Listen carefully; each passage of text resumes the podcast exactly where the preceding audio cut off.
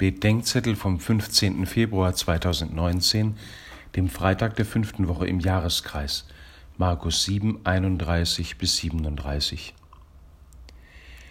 Die Szene der Heilung des Taubstummen ist die Vorlage für einen der Riten der Taufe. Bei Erwachsenen gehört der zur Vorbereitung, bei der Kindertaufe zu den ausdeutenden Riten.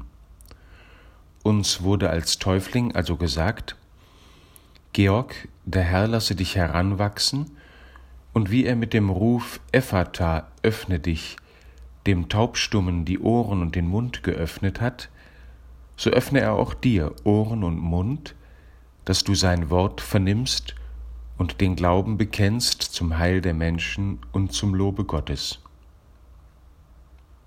Ach ja, und diese Bitte gilt übrigens über allen Getauften.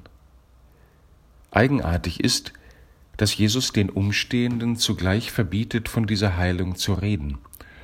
Offenbar geht mit der Heilungsbitte zur Öffnung auch die Bitte um Diskretion einher und um die Unterscheidung, wann zu reden und wann zu schweigen sei.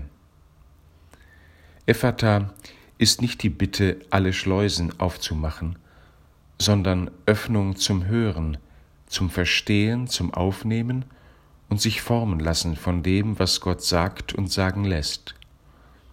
Und Öffnung zum Reden, das rechte Wort zur rechten Zeit, klug und mutig, wahr und einfach und gerade raus. Das wurde uns mal erbeten. Was hindert uns, das weiter zu erbitten?